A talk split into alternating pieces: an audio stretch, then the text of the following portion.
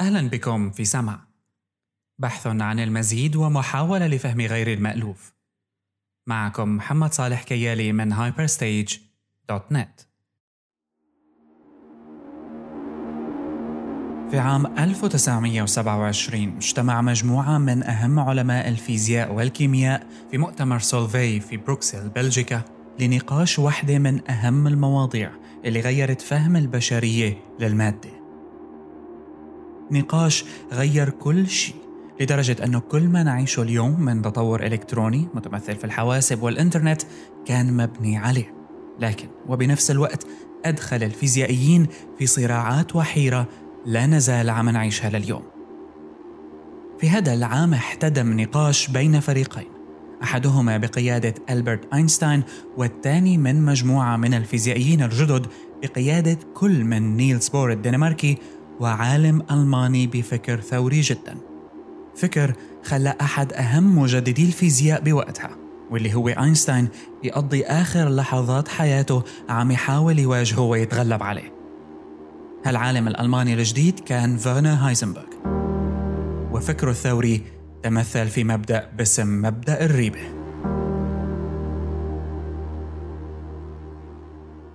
بهاي الحلقة من سمع رح نحكي عن أحد أهم مفاهيم الفيزياء الحديثة اللي مع غرابته وعدم منطقيته أدى إلى كل شيء موجود بحياتنا المعاصرة تقريبا. سمع حتكون عن الريبة. خلينا نبدأ. You see, one thing is I can live with doubt and uncertainty and not knowing. I think it's much more interesting to live not knowing than to have answers which might be wrong. الإلكترونيات الحديثة تقوم على أنصاف النواقل المواد القادرة على نقل الكهرباء بشكل جزئي أنصاف النواقل هي اللي شكلت نواة مكون إلكتروني مهم جدا باسم الترانزستور الترانزستور هذا اللي شكل ثورة في صناعة الحواسب والأجهزة الإلكترونية الدقيقة وجعلها تكون اليوم قادرة بالسرعة والحجم اللي بنعرفه I have approximate answers and possible beliefs and different degrees of certainty about different things. اللي عم نسمعه قبل شوي كان العالم الفيزيائي ريتشارد فاينمان عم بيحكي عن أهمية ال uncertainty واللي مع إنه في سياق حديثه كانت حول مفهوم وجودي أكثر لكن في عالم الفيزياء تمثل ال uncertainty أو الريبة مكون بدونه الترانزستور ما كان حيكون موجود. والسؤال هلأ شو هو الشيء اللي خلى ال uncertainty أو الريبة على هذا القدر من الأهمية واللي خلت الترانزستور شيء ممكن.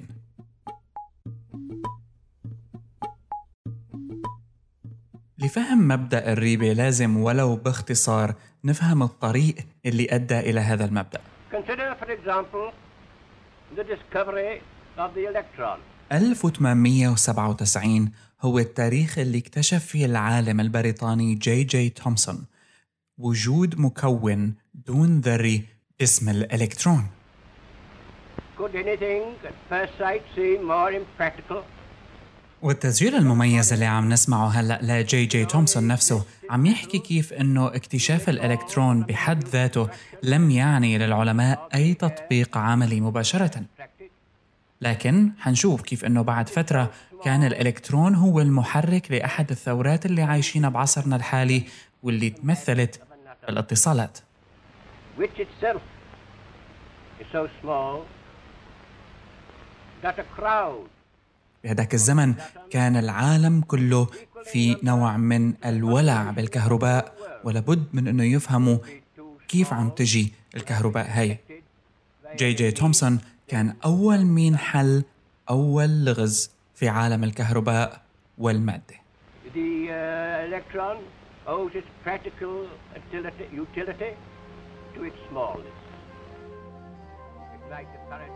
اكتشاف وجود شيء اسمه الإلكترونات تمثل في تطبيق عملي هام جدا في عالم الاتصالات بعيدة المدى تحديدا عام 1907 في الولايات المتحدة. وقتها كانت الشركات عم تتنافس في تقديم اتصالات بعيدة المدى وكانت شركة AT&T اللي أسسها ألكسندر جراهام بيل عم تبحث كثير في هذا المجال. وبسبب فهم أن التيار الكهربائي هو في الحقيقة دفق من الإلكترونات تم الوصول إلى طريقة بتضخم هالكم من الإلكترونات الطريقة هي هي اختراع ما يسمى بالصمام المفرغ أو الصمام الإلكتروني The product of this magic lamp we call a vacuum tube is not light but electricity. وهذا أحد الأفلام الأرشيفية من AT&T وعم يوصفوا فيه اختراع الصمام الإلكتروني. Yet hidden in every single last atom is from 1 to 92 electrons.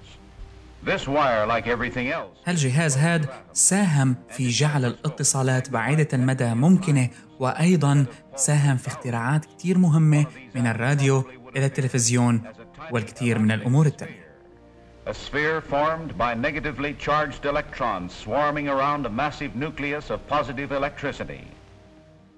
لكن ومع أهمية التطورات اللي عملتها AT&T هي وصلت الصمامات إلى طريق مسدود لاحقا كونها كانت بتحتاج لكثير من الطاقة وبتعطي كثير من الحرارة. بنفس الوقت وجود هالصمامات هي كان الحل الوحيد لتضخيم الإشارة الكهربائية والإختراعات اللي وصلوا لها بهداك الوقت. The free electrons drift along the wire, من جهة تانية هو في أوروبا اللي بدأت ملامح الحرب تبين عليها كان عم يصير شيء مهم جدا من فيزيائيين نظريين أبحاثهم حول الإلكترونات والذرة ما وقفت. أبحاث وصلتهم لنتائج ما كانوا متوقعينها أبدا وفتحت نقاشات وجدالات عميقة حول المادة وبنفس الوقت حلت كتير مشاكل. وهلأ صار لازم نرجع للمرحلة الأولى اللي بدأنا فيها حلقتنا. الخلاف الجوهري حول طبيعة المادة وبداية فرع من الفيزياء باسم الفيزياء الكوانتية أو فيزياء الكم واللي كانت نقطة الانطلاق.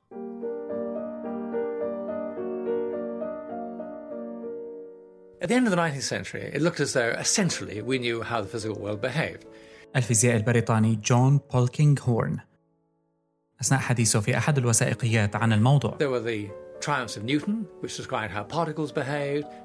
في نهاية القرن التاسع عشر كان أغلب الفيزيائيين مقتنعين بطريقة عمل العالم بشكل قائم على الفيزياء النيوتونية الفيزياء اللي أسس لها العالم نيوتن وكانت تستخدم لفهم بعض نشاطات الجسيمات الفيزيائية كان بهداك الوقت أيضا نظرية لكلارك ماكسويل كانت حول الكهرومغناطيسية اللي وجدت بأن الضوء يتصرف بطبيعة موجية.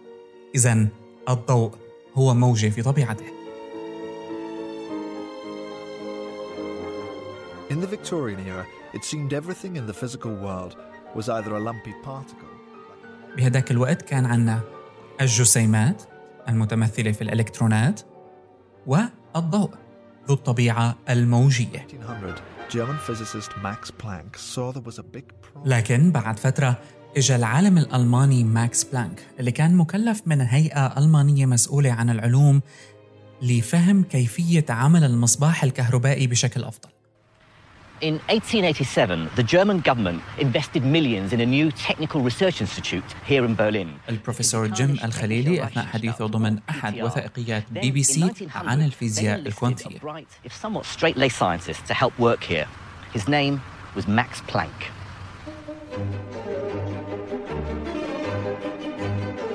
Planck took on a deceptively simple problem. Why the color of the light changes as the filament gets hotter. المصباح الكهربائي اللي كان موجود وقتها له فترة نظرا لأعمال توماس أديسون وشركته كان ماكس بلانك عم يحاول يفهم طريقة عمل إصدار الأجسام ذات الحرارة العالية للضوء كما في حالة المصباح. وكانت كل الفيزياء في ذلك الوقت ترى بأن هذا الضوء اللي عم ينتج عن حرارة السلك بأنه موجة. لكن نتيجة لعمل بلانك في البحث عن أفضل طريقة للتحكم بالضوء الصادر عن الأجسام كانت الحسابات دائما خاطئة لما بيجي فهمه للضوء على أنه موجة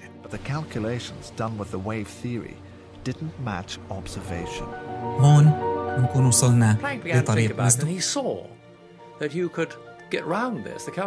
بعد فترة من البحث اقترح بلانك فكرة ثورية جدا. الضوء ليس موجة بالضرورة. بل الضوء يتصرف بطريقة مختلفة كليا. حساباته وصلته بأن الضوء يتصرف بشكل كميات متقطعة من الطاقة سميت quants أو كمات.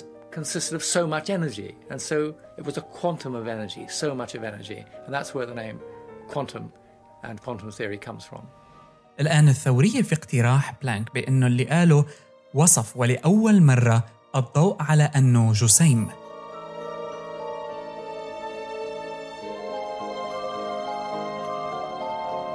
ولحتى نفهم أهمية هالموضوع لازم نعرف أنه بلانك نفسه كان خايف من هالفكرة اللي طرحها.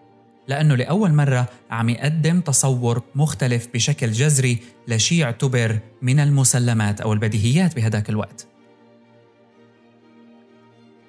على طرف آخر كان فهم الذرة عم بيعاني من فجوات كتير علماء لا يزالوا عم يشتغلوا عليها. ولا بد من حدا جديد يجي يدعم يأكد أو ينفي هالنتائج هي هالشي صار من شخص غير متوقع أبداً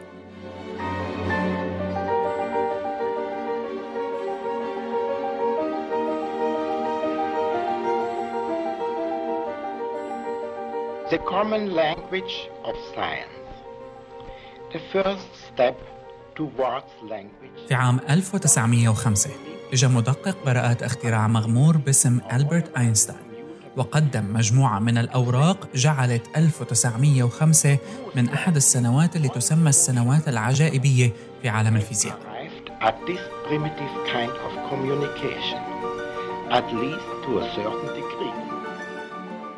صحيح أن أغلب ما يعرف عن أينشتاين هو نشره للنظرية النسبية الخاصة والنسبية العامة لكن قبلهم وتحديدا في شهري جون وجولاي من نفس العام نشر بحثين الأول متعلق بالظاهرة الكهروضوئية لتفسير نشاط الضوء اللي كان عم يأثر على الإلكترونات والثاني متعلق بشيء اسمه الحركة البراونية واللي كانت بدايات فهم تأكيد شيء باسم الذرة. البحث الأول الخاص بتفسير نشاط الضوء ومحاولاته لتفسير الظاهرة الكهروضوئية أكدت بأن الضوء جسيم. ومن الجدير ذكره بأن عمل أينشتاين على ال photoelectric effect هي العمل اللي حصل عبره على جائزة نوبل للفيزياء عام 1921 هي وهي فقط. لكن ربما ولجمال الموضوع بالنسبة لقصتنا أينشتاين كان العقل وراء دفع النظرية الكمية أو ال quantum theory في فهم المادة. أينشتاين نفسه هو اللي أكدها ومثل ما رح نشوف لاحقا هو اللي رح يكون عنده أهم المشاكل معها.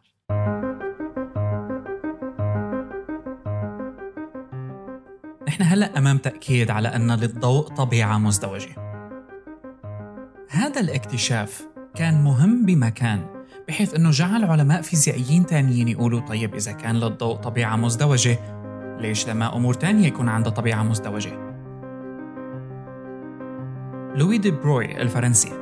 طرح هالشي أنه ممكن يكون ينطبق على الإلكترونات. الإلكترونات ممكن تكون موجة وممكن تكون جسيم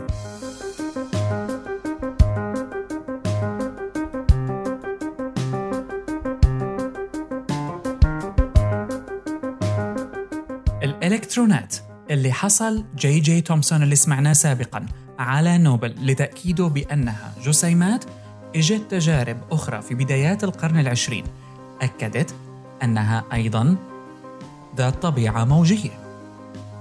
مرة تانية هالنظرة المزدوجة للمادة لا يبدو أنها تنطبق على الضوء فقط بل هي أيضا تنطبق على الإلكترونات أحد مكونات الذرة الأساسية وهيكل كل شيء في الكون تقريبا.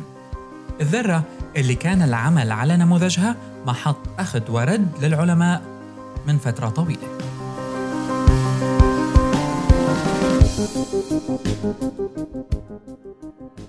ثورة في عالم الفيزياء على وشك الحصول أينشتاين كان الدافع الأساسي في تأكيدها ووراءها سواء في تأكيده لأن الإلكترون له طبيعة موجية أو في تأكيده للطبيعة الجسيمية للضوء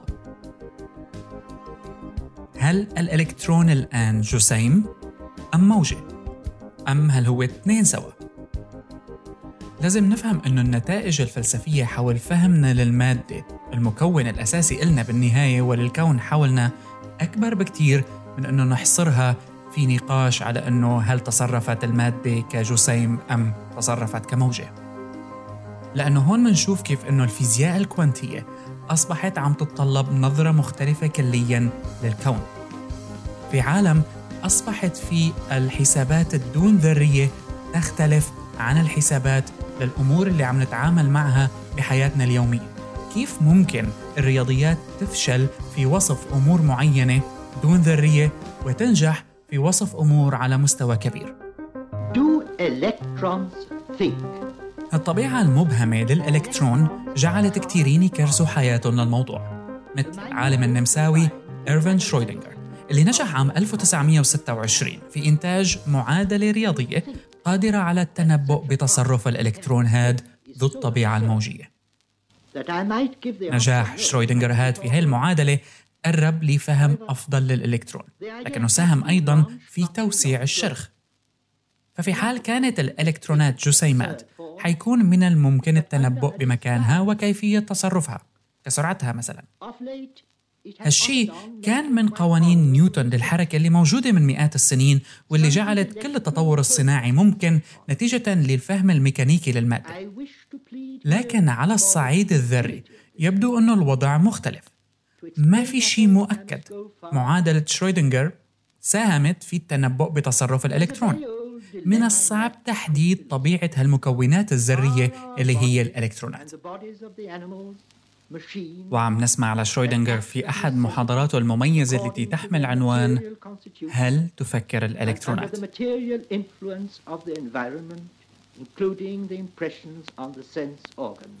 هذا وقت يجي في عالم قدم رؤية مختلفة وثورية في فهم سبب الطبيعة الثنائية هي للإلكترونات إجا الوقت لنتعرف على فيرنا هايزنبرغ العالم اللي كانت أبحاثه متزامنة مع شرويدنجر لكنها كانت أعمق بكتير. حتى كان أنه هايزنبرغ على خلاف جذري مع أفكار شرويدنجر حتى. هايزنبرغ ما كان مقتنع برياضيات شرويدنجر وعنده تصور مختلف كليا عن الذرة وطبيعتها. تقوم على رياضيات معقدة جدا في جوهرها ومخالفة لأي شيء تم تقديمه مسبقا. For him, the smallest particles were the greatest. Werner Heisenberg, one of the founders of quantum mechanics. Few physics Nobel Prize winners forged such intense links. لكن ولطبيعة الفيزياء بهداك الوقت والتعقيد في اعتماد هايزنبرغ على مفاهيم تجعل من الذرة شيء مبهم وغير مفهوم قوبل برفض على صعيد علماء الفيزياء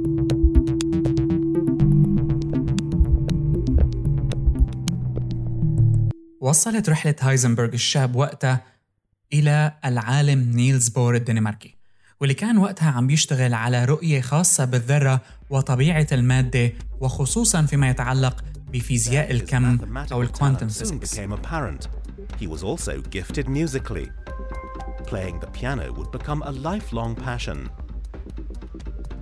After completing school as a brilliant pupil, بدأت لقاءات دورية بينه وبين هايزنبرغ وفي أحد لقاءاتهم مع بعض إجت لهايزنبرغ فكرة ثورية.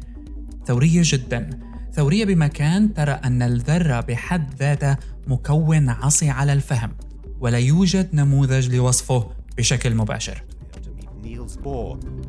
The encounter was a decisive event for the young Heisenberg and marked the start of his scientific development. واللي عم نسمعه هو mini documentary مقدم من Lindau Meetings واللي هي سلسلة من المؤتمرات اللي تقام في Lindau Germany من 1951 مؤتمرات تجمع فقط الحائزين على جائزة نوبل That setback did not, however, harm Heisenberg's career, and he became assistant. ببساطة اللي قاله هايزنبرغ أنه بناء على النظرية الكوانتية للمادة سنكون غير قادرين على تحديد موضع جسيم وسرعته في ذات الوقت وبدقة عالية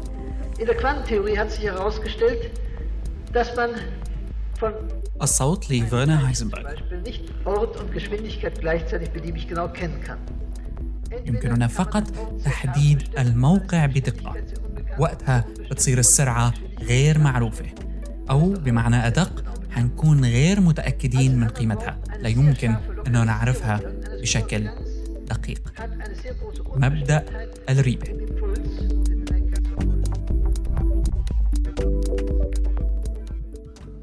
His view was that in measuring a system, we impact it, that humans are the co creators of their own reality. It was a completely new way of looking at things and a theoretical breakthrough. غير هالمفهوم اللي تم تأكيده بالرياضيات كل شيء. وأكد على تناقض جوهري في الطبيعة. مثل ما بنعرف كل شيء في حياتنا مكون من الذرات. وبالنسبة للمفهوم هذا لا يمكن فهم الذرات إلا بشكل مجرد عبر الرياضيات. وأي محاولة للفهم أو للقياس حيغير في طبيعتها. المفهوم اللي كان عند نيلز بور وهايزنبرغ. انتقل معهم إلى مؤتمر سولفي في بلجيكا عام 1927 مؤتمر يعد المؤتمر اللي خلى حياتنا الحالية موجودة بالشكل اللي هي عليه. اجتمع فيه كبار علماء الفيزياء لنقاش هالنظرية العجيبة واللي كان طبعا أينشتاين غير معجب فيها. غير معجب فيها أبدا. Quantum mechanics is the most successful of all the frameworks that we have ديفيد discovered. كروس الحائز على جائزة نوبل للفيزياء من نفس الميني It دوكيومنتري works, it makes sense, and it is hard to modify. Some of the boldest pioneers of quantum mechanics, notably Einstein, resisted لكن اللي the صار انه كل محاولة من اينشتاين لايجاد خطأ او مشكلة في هذا الطرح كان يتواجه من قبل بور وهايزنبرغ بتفسير أو حل. يوم ورا يوم خلال هالأسبوع لنهاية المؤتمر وانتصر بور. انتصرت رؤية هايزنبرغ القائمة على الريبة وعدم التأكد. وتفسير بور للذرة اللي بني عليه عرف بنموذج كوبنهاجن وأصبح التفسير المعتمد للذرة وطريقة عملها واللي كل شيء إلكتروني بنعرفه اليوم بني على أساسها.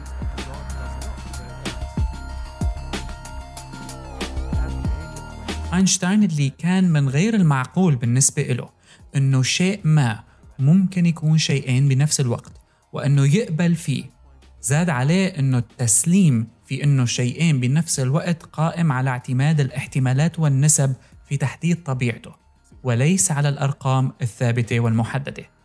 ما في شيء بهذا النموذج الجديد اللي انتهى المؤتمر باعتماده يرى يقين في تحديد طبيعة الذرة. بل على العكس هو مسلم بأنه الذرة ذات طبيعة ازدواجية قائمة على عدم اليقين.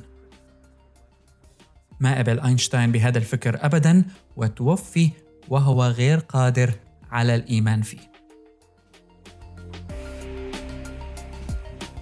وبعد الإيمان بهالمفاهيم هي من علماء الفيزياء والحرب اللي بدأت في أوروبا انتقلت الأبحاث إلى الولايات المتحدة وهنيك تم الاعتماد على الفيزياء الكوانتية ومعادلاتها الجديدة هي لولادة عهد جديد The company that had already made a fortune from knowing the electron was a particle were by now exploring the commercial potential of the wave theory of electrons.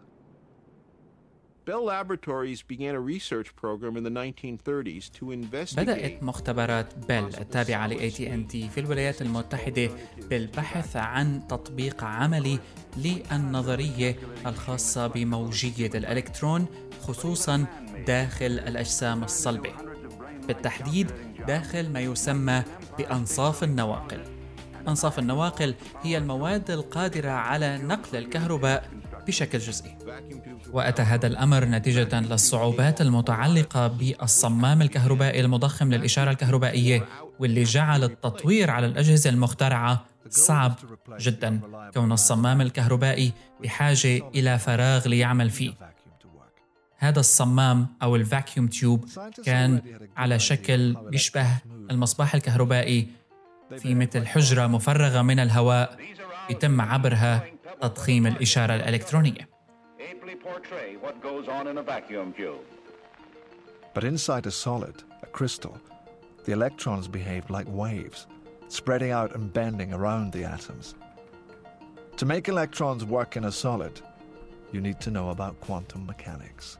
الآن لدى العلماء كان فكرة جيدة عن طريقة عمل الإلكترونات داخل الفراغ أو داخل هالصمام لكن لما اجى الموضوع للبحث حول طريقة عمل الإلكترونات داخل السوليدز هاي أو داخل أنصاف النواقل الصلبة هاي وعلى مستوى ذري بدون وجود فراغ ما كان في قدامهم إلا المعادلات اللي إجت من الفيزياء الكوانتية واللي كان هايزنبرغ وأعمال السابقين له أيضا هم الدافعين الحقيقيين وراها These solids were called semiconductors because they conduct just a little bit of electricity. Using quantum theory, for the first time, scientists could control the flow of electricity. وبعد فترة طويلة من العمل ضمن مختبرات بيل استطاعوا إنتاج جهاز باسم الترانزستور مستخدمين المعادلات والرياضيات القادمة من الفيزياء الكوانتية لاختراع هالترانزستور هاد المكون من مواد نصف ناقلة واللي قادر للمرة الأولى على تضخيم الإشارة الكهربائية بالشكل المطلوب وبدقة أكبر بكتير من الصمام الإلكتروني was the semiconductor device that could amplify electrical signals, just like the vacuum tube, only better. The tiny transistor was the result of over 10 years' hard work at Bell Labs applying quantum theory to solve a practical problem. The head of the department was William Shockley. The two key players in the transistor story, along with Shockley, are John Bardeen, a theoretical physicist, and Walter Bratton, an experimental physicist. On December 16th of 1947, اختراع الترانزستور هذا هو الشيء اللي جعل الحواسب ممكنة بالشكل اللي بنعرفه اليوم. هو الشيء اللي جعل أجهزة مثل الهواتف الذكية ممكنة بالشكل اللي بنعرفه اليوم. اللي جعل الإلكترونيات الدقيقة مرحلة أصبحت من مميزات العصر اللي بنعرفه هلأ. وإلا كانت حياتنا لا تزال واقفة عند الحد في بدايات القرن العشرين. And the transistor was born. لولا الريبة الترانزستور ما كان موجود.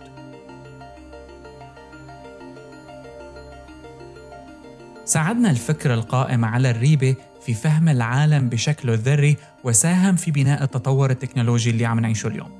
لكن هالفهم إجا بثمن ثمن؟ تسليمنا بأن المادة في جوهرها بتقوم على الصدفة والاحتمالات. والأهم أنه بغض النظر عن فهمنا واستخدامنا للمفاهيم الخاصة بالذرة في كل شيء حولنا ما رح نقدر أبدا أنه نشوف الشكل اللي هي عليه. غالبا ما يقال لنقطع الشك باليقين لنوصل للطريق الصح. بس اللي قاله هايزنبرغ لنقطع اليقين بالشك. ووصلنا لما نحن عليه اليوم. لهون بنكون انتهينا من هالحلقة من سمع. كان معكم صالح كيالي من hyperstage.net فيكن دائما تتابعونا عبر فيسبوك facebook.com slash hyperstage ودائما hyperstage.net وأكيد إيميلنا هو hello at hyperstage.net بانتظار آرائكم واقتراحاتكم.